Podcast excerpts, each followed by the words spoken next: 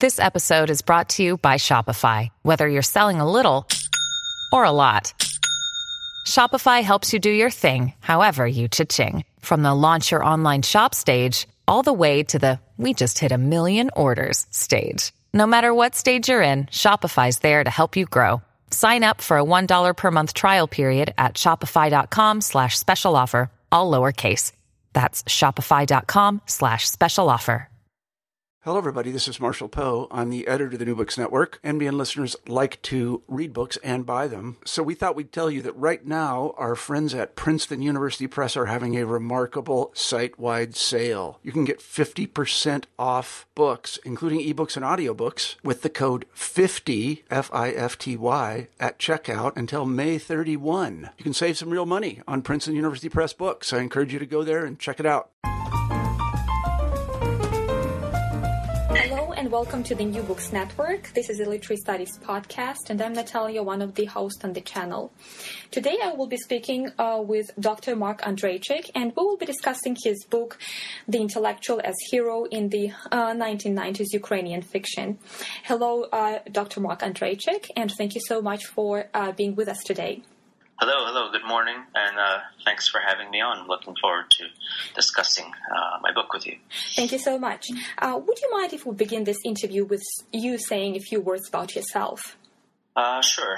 I work at Columbia University in New York City, where I administer uh, the Ukrainian Studies program at the Harriman Institute, and I teach Ukrainian literature at the Slavic department at Columbia. Ukrainian Studies program uh, um, what it entails is we organize Ukrainian courses at Columbia uh, and series of events and conferences um, that take place at, at the university. Um, one of the ongoing things uh, that we've been organizing in what's been nine years now is a contemporary Ukrainian literature series where we've been bringing over authors from Ukraine to meet with audiences in New York and in Washington D.C. at the Kennan Institute because they are a co-sponsor of this series. Um, that's been a very exciting initiative, and I'm happy to say that uh, next year we'll be publishing an anthology of contemporary Ukrainian literature in English translation based on these evenings that we've had and these authors that we have uh, brought over. Oh, uh, thank you. That sounds great. And could you tell us a little bit about those recent, probably uh, meetings me- meetings with Ukrainian writers? Uh, sure. Uh, last year, last they usually take place in the fall, in October or November. Um, but uh, last year we had a young writer from Ukraine, uh, Sofia Andrukhovich. Mm-hmm. Um, she lives in Kiev, um, and she was reading from her award-winning novel Felix Austria, uh, which is being now translated to English, and it has been translated to German and I think Polish already as well. Um, other guests that have come over the last nine years have been um, Taras Prochasko, Serhii Zhadan, Ivan Malkovich, Yuri Andrukhovich, Viktor Neborak, mm-hmm. um, Andrei Bondar, Sashko Boychenko, uh, Andrei Kurkov, Mariana Savka. Uh, and this year, next month, we're very excited to, our newest installment of the program, we will have a writer, a poet who lives in Kiev, uh, Yakimchuk. Mm-hmm. And uh, you mentioned that um, you will be publishing a, a, new anthology on Ukrainian literature. Um, could you just mention a couple of uh, names that will be included included into this anthology? Yes, this this is uh, will be published by Academic Studies Press, and mm-hmm. like I said, hopefully uh, next year. And well, uh, the names that I mentioned uh, already will all be there because it will exclusively feature authors that have presented in this series. So uh, all those authors I just mentioned, I also mentioned some that I haven't. Uh, I don't mm-hmm. remember if I mentioned Vasily Gabor or Andrei Bondar, Mariana Savka. Um, Yuri Vinnichuk. Mm-hmm. Uh, I think think that I think we got all of them. So it's going to be a total of fifteen authors. Well, um, that sounds wonderful. Well, uh, I'm, oh, we're looking forward to this new publication. Thank you. Yeah, me too. yeah. So the title of your book is "The Intellectual as Hero in 1990s Ukrainian Fiction," and um, in the introduction, with an intriguing title, "Approaching the Post-Soviet Ukrainian Intellectual," or the word "intellectual" pronounced with an Ukrainian accent, you outline the concept, the intellectual, as diverse and multi-layered. Could you tell us a little bit about the diversity and multi-layeredness of the concept to the intellectual, and how did this interpretation shape your research? Yeah, um, I'll backtrack a little bit uh, to say why you know I, I, took on this um, this this task and, mm-hmm. of writing this book, and why I focused on this Ukrainian uh, intellectual and how I defined it. Uh, I spent a lot of the 1990s uh, in in Ukraine working on various projects, and uh, I was picking up, uh, trying to keep up with all these new literary works that were being published, mostly early on in, in magazines and journals, uh, but later in, in books. Uh, and I was focusing on prose, and I noticed a lot of the most more intriguing and and and interesting works uh, happen to, to feature Ukrainian intellectuals as as protagonists, and uh, I had never noticed this in Ukrainian literature before. That that this was uh, that so much focus was uh, was given to this Ukrainian intellectual, and um, that's when I decided uh, it'd be interesting to see what kind of new prototypes of the Ukrainian intellectual are presented in these literary works, and to work towards defining the term intellectual by tracing how these protagonists act in this prose while navigating their relationship with power and society. And by choosing uh, the term intellectual, I had to kind of define what, what I what I meant from it. I took kind of a, a maybe a bit narrower uh, understanding of the term, but um, intellectual, as I refer to it, is to creative individuals. And these are artists and those, including critics and scholars, who devote their lives to analysis and interpretation of the creative activity of these individuals. And those are the type of intellectuals that actually were saturating this prose, and that's why I chose to to focus on them. Okay, uh, thank you. And you mentioned that um, you spent the 1990s in Ukraine, and uh, could you tell us a little bit, a little bit about that stay in Ukraine and um, um, uh, what you were researching uh, in terms of maybe journals or texts, or uh, maybe you were affiliated with some institutions in Ukraine?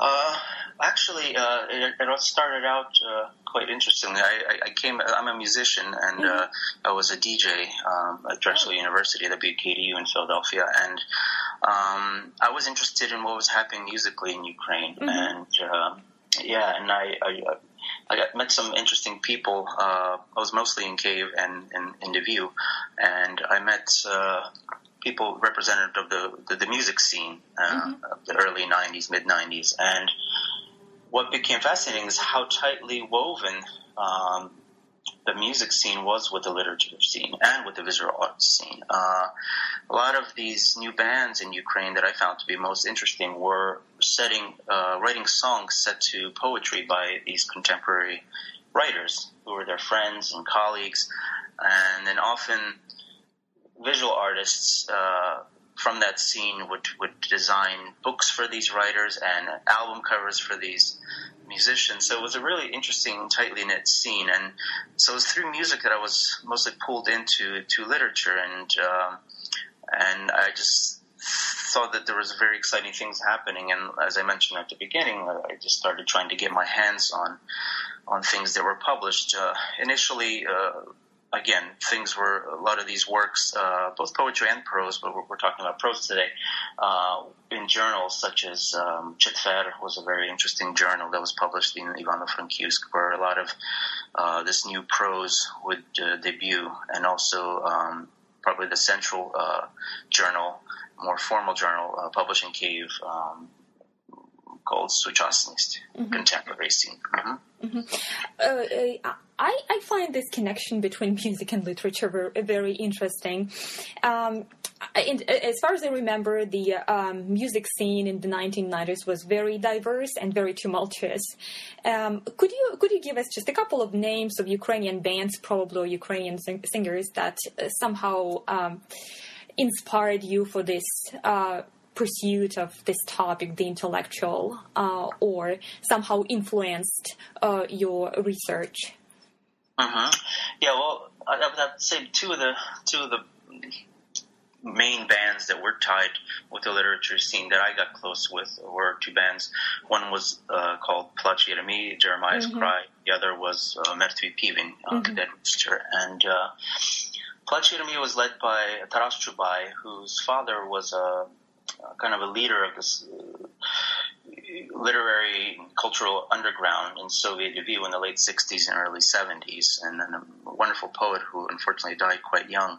And Taras uh, was singing, writing songs to his father's poetry, and the poetry is beautiful, and Taras's interpretations were quite beautiful. So um, that was a huge. Um, influence and kind of sparked my curiosity. And then uh, Taras, uh, as well as uh, Dead Rooster, Mertvyi Piven, also wrote songs of contemporary poets, uh, mostly writers uh, from the Bubabu literary uh, trio, Yuri Andrukhovich, Viktor Neborak, and some on Sashko Irvanets's, but also other writers as well. Mm-hmm. That that sounds wonderful. Yeah. Uh, well, so let's get back to uh, to our discussion of your uh, book and uh, the time period that um, your book covers is the 1990s, and I would like to speak a little bit about that uh, time period in terms of history. And since Ukrainian literature it appears to respond to the changing environment, the on the one hand that was the collapse of the Soviet Union, and on the other hand it was the emergence of an independent country. So uh, could you could you describe the 1990s historically just to introduce us to the multiple artistic searches of Ukrainian writers that were em- emerging during the time period. Yeah, uh, like I said, it, was a fascinating time, and, and, and, I was I was happy to be there uh, then um, to witness some of these changes. Uh, well, you know, of course, you had Glasnost uh, in the second half of the 1980s, and this loosening of, of rules on culture and in general, and, uh, and the eventual collapse of the Soviet Union.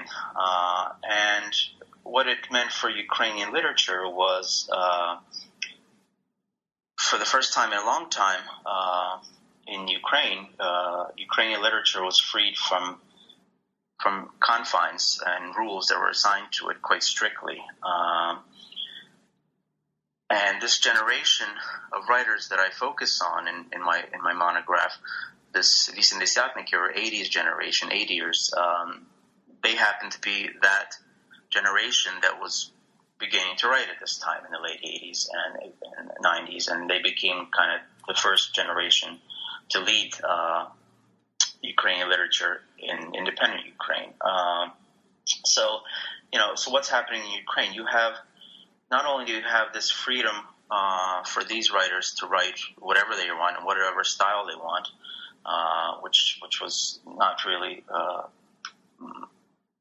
able uh, possible earlier, but uh, you, you have you know sudden access to the world and to world culture, uh, which had been closed off. Mm-hmm. Uh, and that that was a very exciting and and chaotic and head spinning mm-hmm. development.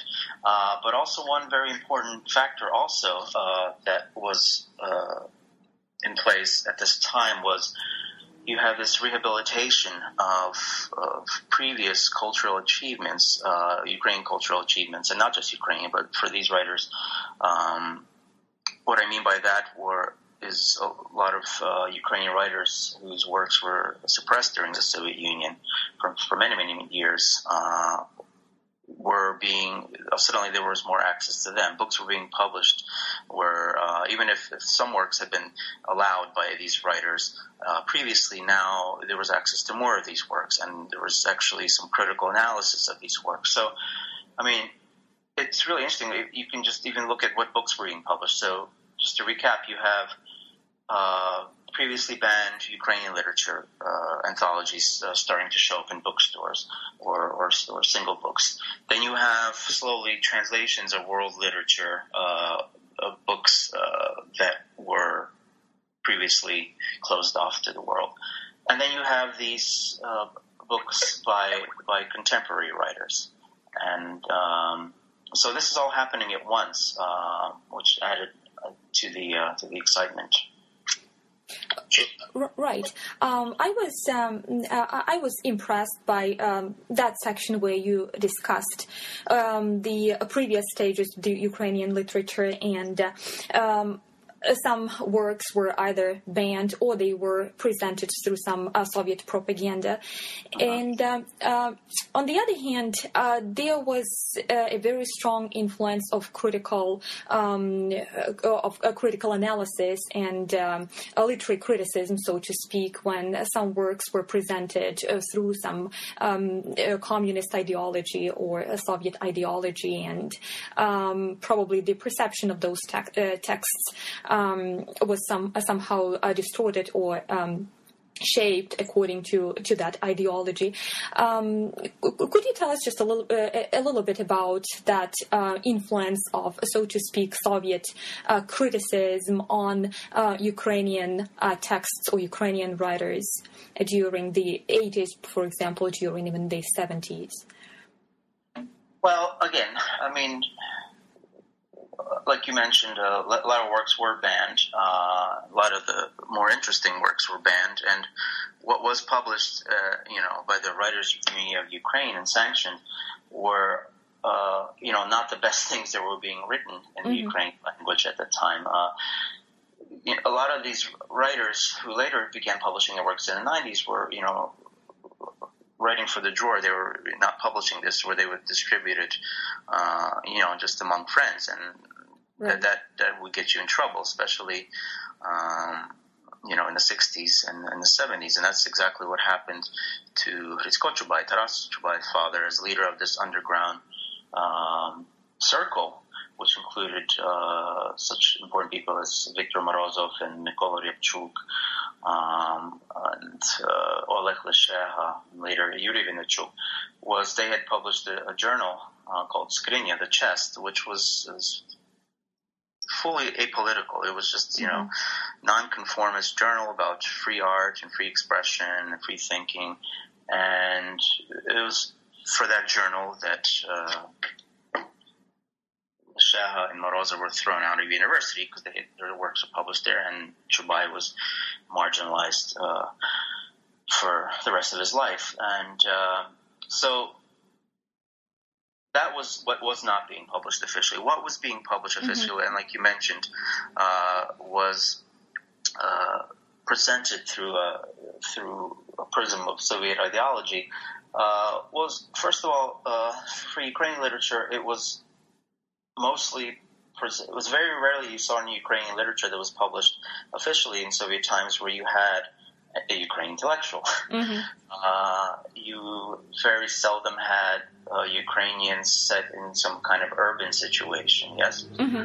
and it to be more of a rural uh, setting, um, and you know general rules as to what what could be uh, presented, uh, what could be referenced, uh, alluded to. Um, this whole Ukrainian modernism and world modernism, you know, had been cut off, and expressions uh, of the individual um, were not free. You couldn't do it freely in the Soviet um, Soviet sanctioned works. Mm-hmm. So one more question about um, Ukrainian intellectual, uh, which is probably not very closely related to um, your research of the 1990s, but still. Um, so, what's your opinion on um, on this particular topic, on this particular aspect uh, during the 1920s, uh, when the Soviet um, regime was getting stronger, and um, but at the beginning of the 1920s, there was some probably um, euphoric, like you mentioned in your research, uh, part one, euphoric uh, anticipation maybe of uh, uh some new uh, environment or maybe some hopes and some expectations, but of course they um, disappear, uh, disappeared quite um, quickly. So um, did, did, you did you do any research on this particular topic? I mean, the Ukrainian intellectual within the 1920s. Uh, yeah, I have researched the 1920s. Mm-hmm. Um, I haven't focused on the Ukrainian intellectual as I did in you know in my monograph here on contemporary works, but I actually I do teach a course at Columbia mm-hmm. uh, on that period, and yeah, I mean that was a that was a fabulous, uh, very exciting period for Ukrainian culture, visual art as well, and music. Um, and for literature, uh, first and foremost, uh, you had uh, writers writing in various styles mm-hmm. and uh, having a, a, good, healthy polemic, uh, mm-hmm. which only helped to to raise the quality of their works. Mm-hmm. Uh, you know, you had the city of Kharkiv was a major center then for this activity. Um, you had journals, you had exciting collaborations happening among various uh, writers and artists, visual artists. So it was it was a fascinating time, and for Ukrainian literature, in the, if we're talking about prose, then you had interesting characters. You had uh, uh, protagonists in these works, uh, and uh, in fact, what what I'm making the point I'm making is this this reconnection uh, that these 80ers, the contemporary Ukrainian mm-hmm. writers, were doing was reconnecting with this Ukrainian modernism, um, and the big part of that was the writers from the 20s who whose works were being republished. Uh, uh, uh, at the time in the late 80s and early 90s, uh, but also with writers, emigre writers, uh, like the New York Group in the United States, who who kept Ukrainian modernism alive um, mm-hmm. In the years of the Soviet Union. And, and what happened to that vibrant cultural environment back in the 1920s? Well, what happened was, you know, initially there was a policy of Ukrainization mm-hmm. uh, that was implemented in order to uh, get the message uh, of uh, Soviet ideology to to the Ukrainian peasant. Uh, and so, you know, it was supported by the government. Again, journals, um, there was financial support for Ukrainian literature. And in the beginning, there weren't many constraints on it, but uh, it tended to. It got too good, mm-hmm. and, and too, you know, it was. It became, like I mentioned, it was. It was a very good polemic, and great works were being written. And then, as you know, the twenties came to an end, and, and, and literature was being uh, command of, of, Soviet literature was being increasingly centralized, uh, and the Writers' Union was established. Then um, this was put to an end, mm-hmm. and uh, strict rules were enforced of what uh, Soviet literature, including Soviet Ukrainian literature, was to do. And unfortunately, uh, most of the representatives of this uh, cultural uh, rebirth, Ukrainian cultural rebirth, were uh, executed. Mm-hmm.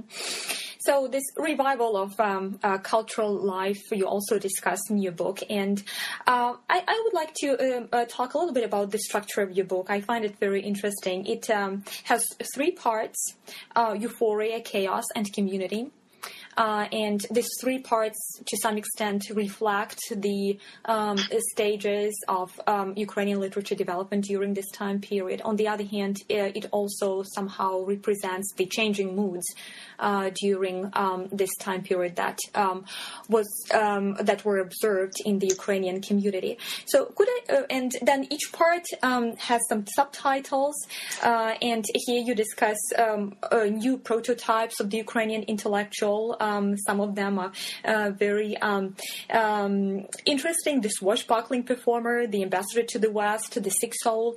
Um, could you tell us a little bit about these different masks uh, of the Ukrainian intellectual and about uh, these stages that you identify in the Ukrainian literature of this time period? Sure. Yeah. Uh, again, like I mentioned at, at the outset, uh, I was looking, you know, what were there any new prototypes of Ukrainian intellectuals presented by this uh, post-Soviet prose, and and these are the three that I found in this mm-hmm. prose. The, the, swashbuckling performer is uh, a Ukrainian intellectual as being at the center of of some kind of interesting event. Uh, this is intellectual that um, this is an individual that people want to listen to, that crowds adhere to, almost like a rock star, uh, almost like an action hero. Uh, and this we see primarily in the prose of Yuri Andrukhovych, his first three novels. Uh, and this in, Ukrainian intellectual as an individual that somebody aspires, that looks up to, uh, and it has this power of performance, and this power of performance uh, allows him to enchant the audience. So that that was a new uh, prototype that I found in the prose. The, the second the second prototype, the Ambassador to the West, uh, was what you found in these works, in many of these works, were these uh, protagonists, intellectuals, were sent to the West, uh, and in these in these uh, fictional works, we see how a they react to the West, uh, what their perceptions are, uh, how they find what is compatible to them, what is not, what is strange, uh, what what did they think they would find there. Uh, so you and you also have this reporting uh, to the Ukrainian reader about the West, mm-hmm. what they found there, but probably most importantly, you have a sense of what happens with contact with the West and what the West knows or doesn't know uh, about Ukraine, and uh, and much of this is based on real life because uh, in the early '90s. Uh, a lot of the you know, these these writers, these uh, 80 years writers, were among the first uh, you know people getting invited to universities, uh, and they did spend time in the West, so it's not strange that they ended up uh, creating characters that maybe you know could express some of the things that they experienced there. Uh, so that's a very important uh, character, which of course we, we, couldn't have had in Soviet mm-hmm. Ukrainian literature. Uh, this ambassador to the West, because of course the West is what everybody was fascinated with then. But then you have the third uh, and quite prevalent protagonist in these works of the Ukrainian intellectual is, is a sick or abnormal mm-hmm. uh, individual. Uh, you have a lot of alcoholism. You have a lot of self-destruction. You have a lot of allusions to sickness, something's not quite right. That uh, uh to be an Ukrainian intellectual is, is, is, is, just you're off kilter to begin with, uh, and we see a lot of these um, these characters, these six sick characters who are suffering the fate, the fate of their people uh, through through these characters. So that's the third uh, prototype. Mm-hmm. And uh, what about this third section, community? Well, you mentioned the three sections: um, euphoria, chaos, and, and, community. And it's it's important to say that understand that these three tendencies they often intertwined, they coexisted, and they conflicted, of course.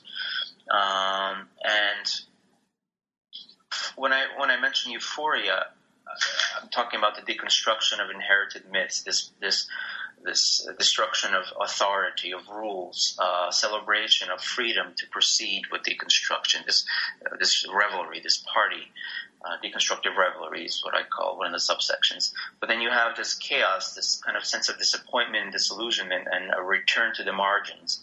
Uh, uh, if you have the Ukrainian intellectual as the central figure in this euphoria, uh, um, because they knew the West uh, the best, because they, they did have uh, some access to this uh, unofficially. Uh, if you have this swashbuckling performer, you have this person traveling to the West, and you have this Ukrainian intellectual at the center, here he's or she's returned to the to the margins, and you get the sense of this disappointment and sense of a lost generation. And then there's a lot of contradictions here because you have this uh, need for some kind of structure that you just dismantle, and this is where this community comes. That there's a need for a sense of structure that, but that is not totalitarian, that is not, uh, that is flexible, that is playful, uh, but nonetheless gives you a sense of community. And this arena of contradictions, this battle between freedom structures is is is a balance, is, a search for balance compatible with this post-Soviet Ukraine identity. So, uh, like you mentioned, during this time period, Ukraine became open to the West, and on the other hand, the West became open to Ukraine. So, probably it will be um, correct to say that Ukrainian literature was somehow responding to the um, international, so to speak, developments of um, uh, literature. And it was the time period when postmodernism was still quite um, strongly shaping um, many literatures.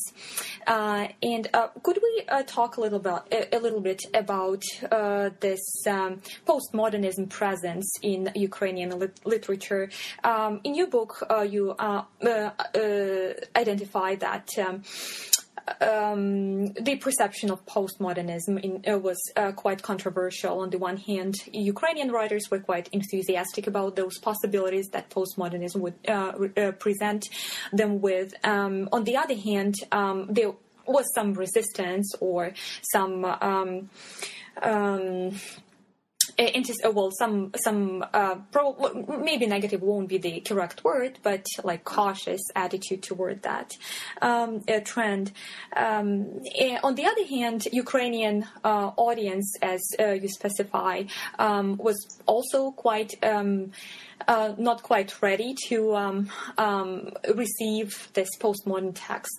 Could you could you t- talk uh, about this aspect a little bit about these controversies of um, reception in um, Ukrainian uh, literature during this time period? Yeah, sure. Uh, yeah, like I just just mentioned previously, uh, a, a lot of this this um, deconstruction of, of, of, rules and of systems that was inherent in. And it's important here to also mention that they were not just deconstructing uh, the Soviet or colonial uh, legacy, but they were also deconstructing uh, the Ukrainian national legacy and what was ex- uh, required, uh, what was um, expected of a Ukrainian writer because there were there were rules there as well. Obviously, not as strict as the uh, as the Soviet, but uh, rules nonetheless that these writers decided to need to free themselves from. Um, you know, the serving the nation and uh, also strict themes of what could be written. Uh, so they also dismantled that the idea of a truth uh, mm-hmm. in a work, uh, a narrative, uh, the truth. Uh, you know, the authors and language itself. Uh, and yes, it, it, was it was controversial, um, and, there were not all writers in Ukraine writing in the '90s uh, did this, uh, but adopted uh, postmodernism. But uh, there were groups that were quite actually it was negative. Uh, they were criticized very much for this. there were young writers, their colleagues, who who said that this isn't right for Ukrainian literature. We need to, you know, don't just copy the West. Why are you just copying mm-hmm. the West? We might we need to find something that's organic. Mm-hmm. Uh, so there there was a debate uh, there, um, uh, and audiences. We're talking about audiences. Then uh, sure, uh, they were there was very negative uh, reactions to this. Um, just as an example, the, the, the, men- the, journal that I mentioned earlier, Suchasnist, the contemporary scene, it used to be published in the Soviet times. It was the top intellectual Ukraine journal. It was published uh, in, in Munich and then transferred to New York.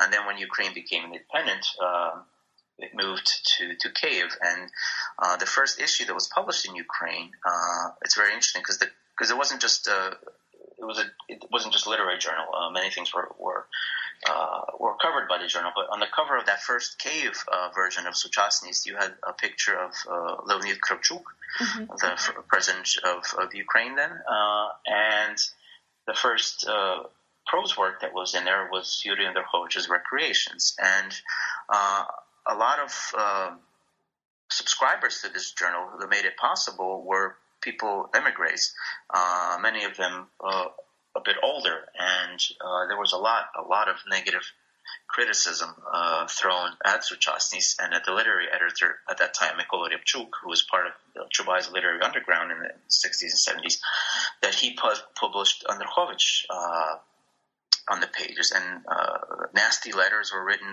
uh, canceling subscriptions, and uh, so there was a lot of backlash also outside of Ukraine for for for this new literature. Uh, but uh, mm-hmm. playful and postmodern uh, as as as Andrukhovich and the Boo Boo were was they actually utilized some of these letters uh, when these books were published and, and quoted them, uh, saying how horrible these works are. And when the when the Recreations was finally published as a book, then it included some of these some of these nasty letters. Mm-hmm. So you just mentioned that um, uh, some Ukrainian writers, or or even some Ukrainian readers, believe that uh, postmodernism is not right uh, for Ukrainian literature, and um, that they um, need some more uh, some something more organic. So could, could you uh, could you explain that a little bit? Uh, what is not right for the Ukrainian literature, and what is right for the Ukrainian literature according to those Ukrainian writers who were quite um, careful about this adoption of postmodernism um, in Ukraine? Yeah, uh, there was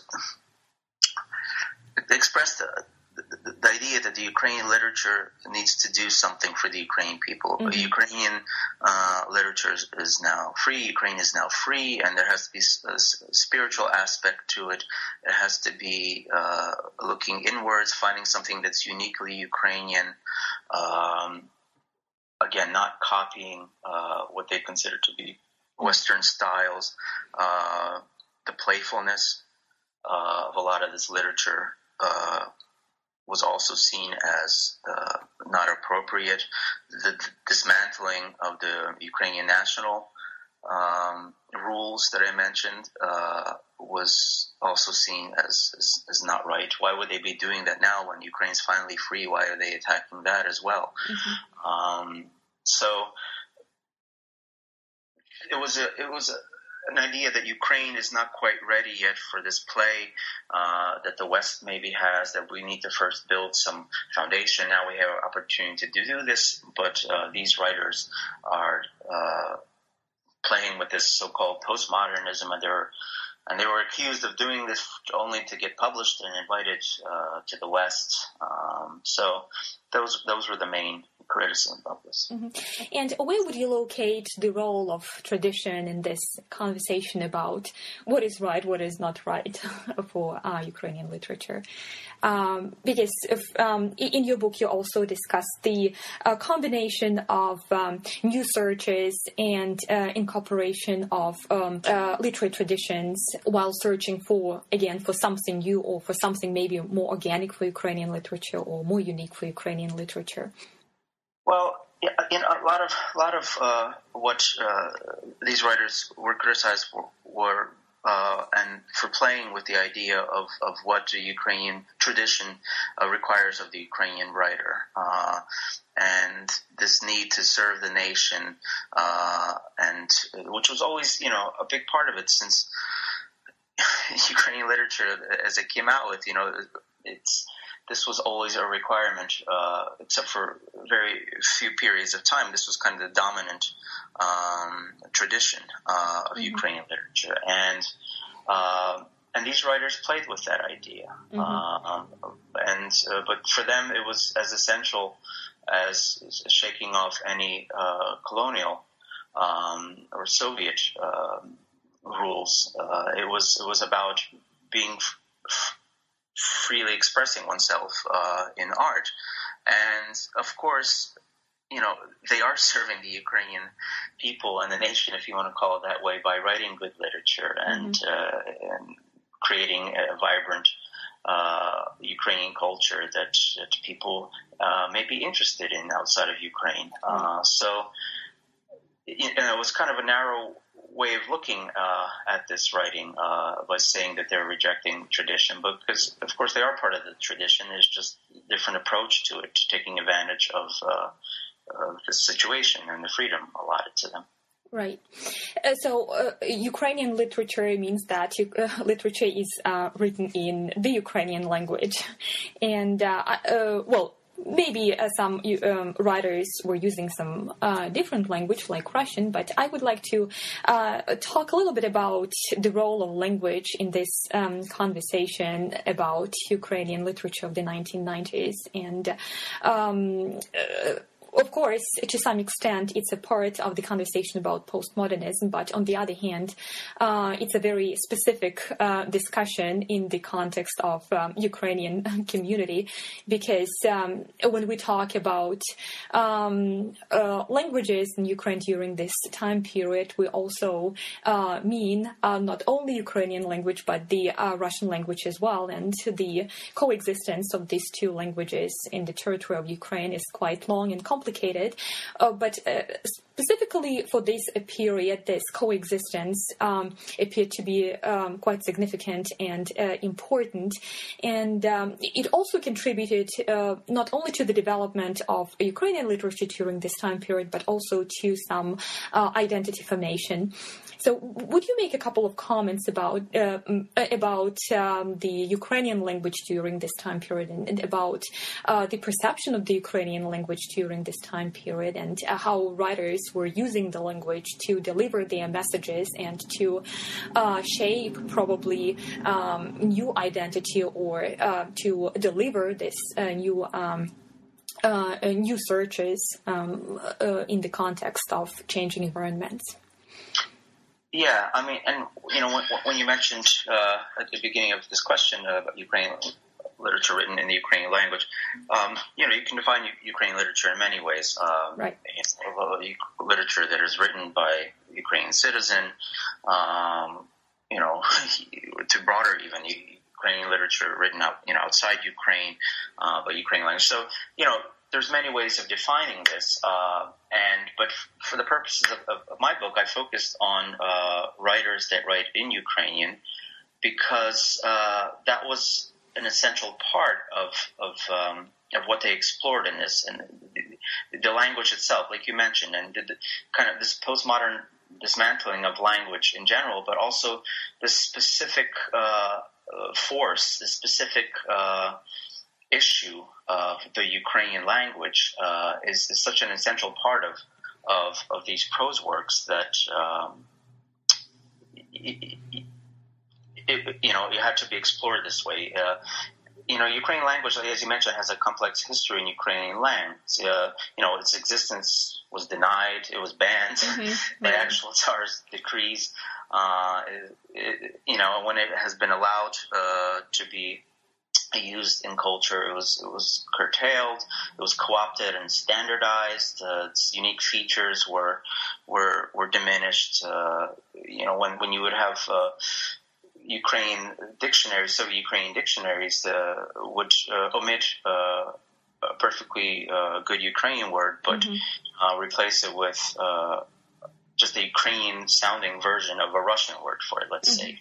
So, you know, uh, certain letters were removed from the alphabet. Uh, so it's, and how Ukrainian language people were, were presented in, in Soviet culture, uh, kind of as these country bumpkins or marginals, uh, you know, the Ukrainian language was made an issue already. So, mm-hmm. uh, as a subject uh, in these works, uh, as a theme, uh, it's important for these writers to take it on and and they do that. As Oksana Zabuzhko, one of the writers I focus on in the book, mentioned in an essay, uh, choosing to write in the Ukrainian language, you know, at the time in the 80s, basically you're you're you're choosing to write in a language that's eventually going to die out, right? Right. Uh, nobody knew at the time that uh, Ukraine would be free, and but that's the way it was heading. So it's not a logical choice. So.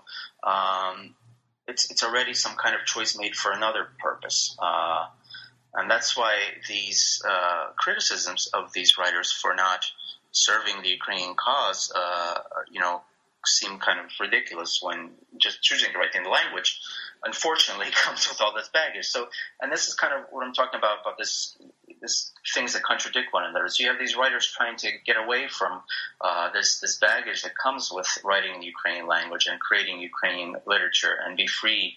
Uh, but on the other hand, they know this comes with it, and they try to play with it, but they cannot distance themselves from it because they are writing in this language and because of the complex history of this language. Uh, so, and that's a very essential part of this Ukrainian literature that I'm focusing on, the, the issue of the Ukrainian language. Mm-hmm. Uh, so, um, you primarily um, uh, focused on the 1990s um, for your research, and um, um, what about the uh, perception of uh, of the language, the Ukrainian language, and um, um, of the topic that you raised in your research, the Ukrainian intellectual, in the 21st uh, century, the beginning of the 20, 21st uh, century?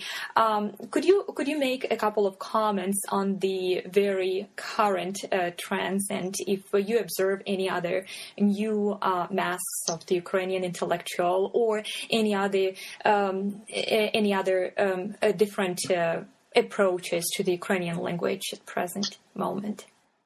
Uh, well, I mean, you're asking to comment on uh, like a later generation of literature. Right. Uh, uh, what what what what do your yeah? There, there's less of um, there's less of preoccupation. It, it, to compare them with the 80s writers, uh, this idea of the West uh, is, is, is is not uh, as it's approached differently. For example, mm-hmm.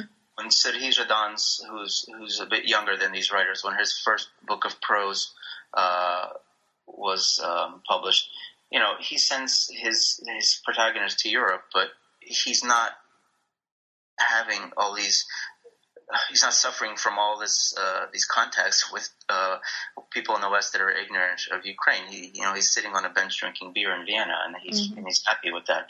So this idea of, of making this contact and exploring that is no longer necessary uh, in the same ways as the the um, the deconstruction that took place uh, in the 90s by these writers. There's no need to do that anymore. Opening up uh, uh, new uh, new themes that can be explored in Ukrainian literature, dismantling a lot of these rules. Uh, the the younger writers don't need to do that anymore because it's been done. Uh, mm-hmm. it was done by this generation, you know, writing freely about sex or a woman writing about sex and using slang words uh, in, in, in literature. Uh, there's so there's no there's no need uh, to do that. Where in, in these uh, works of the '90s, you, you see that uh, you see you know it coming through that the, these writers need to do that. Um, so you have you have less of that. Uh, some new tendencies mm-hmm. in, in, in, the literature now. These newer writers. Uh, well, it's interesting. Uh, a lot of themes that are were presented in the '90s, uh, themes such as nostalgia, yes, mm-hmm, right. nostalgia for a for a pre-Soviet kind of Ukraine or Ukrainian identity. Uh, it's being challenged uh, mm-hmm. in, in, works and, and, and, revisited and critiqued in works. Uh, one interesting tendency you see is a lot of, or several, uh, I shouldn't say a lot, but several books uh, that I've read in the last couple years that have come out. You have a lot of uh, you have characters. The, the, setting you you have a character set in present times and a character set in the past, and it's an uh, interesting way of revisiting uh, Ukrainians' uh, history and past in, in, contemporary and commenting on it. So I've seen that recently. you know, I'm being very general here. Mm-hmm. Um, and of course, in the last two years, we've had a, a lot of literature written about the uh, the war uh, mm-hmm. in eastern Ukraine. Uh, themes such as volunteering popping up, anthologies about volunteering. Um, so that, of course, is is is a is a new a new thing in Ukrainian literature. Mm-hmm. So we're looking forward to the emergence of new characters and new um, um, new characters in Ukrainian in Ukrainian literature. Well, uh, thank you so much for this fascinating discussion uh, of your book, uh, Mark. And thank you, Natalia. Thank you very much for your, your great questions. And uh, thank you so much for being with us today.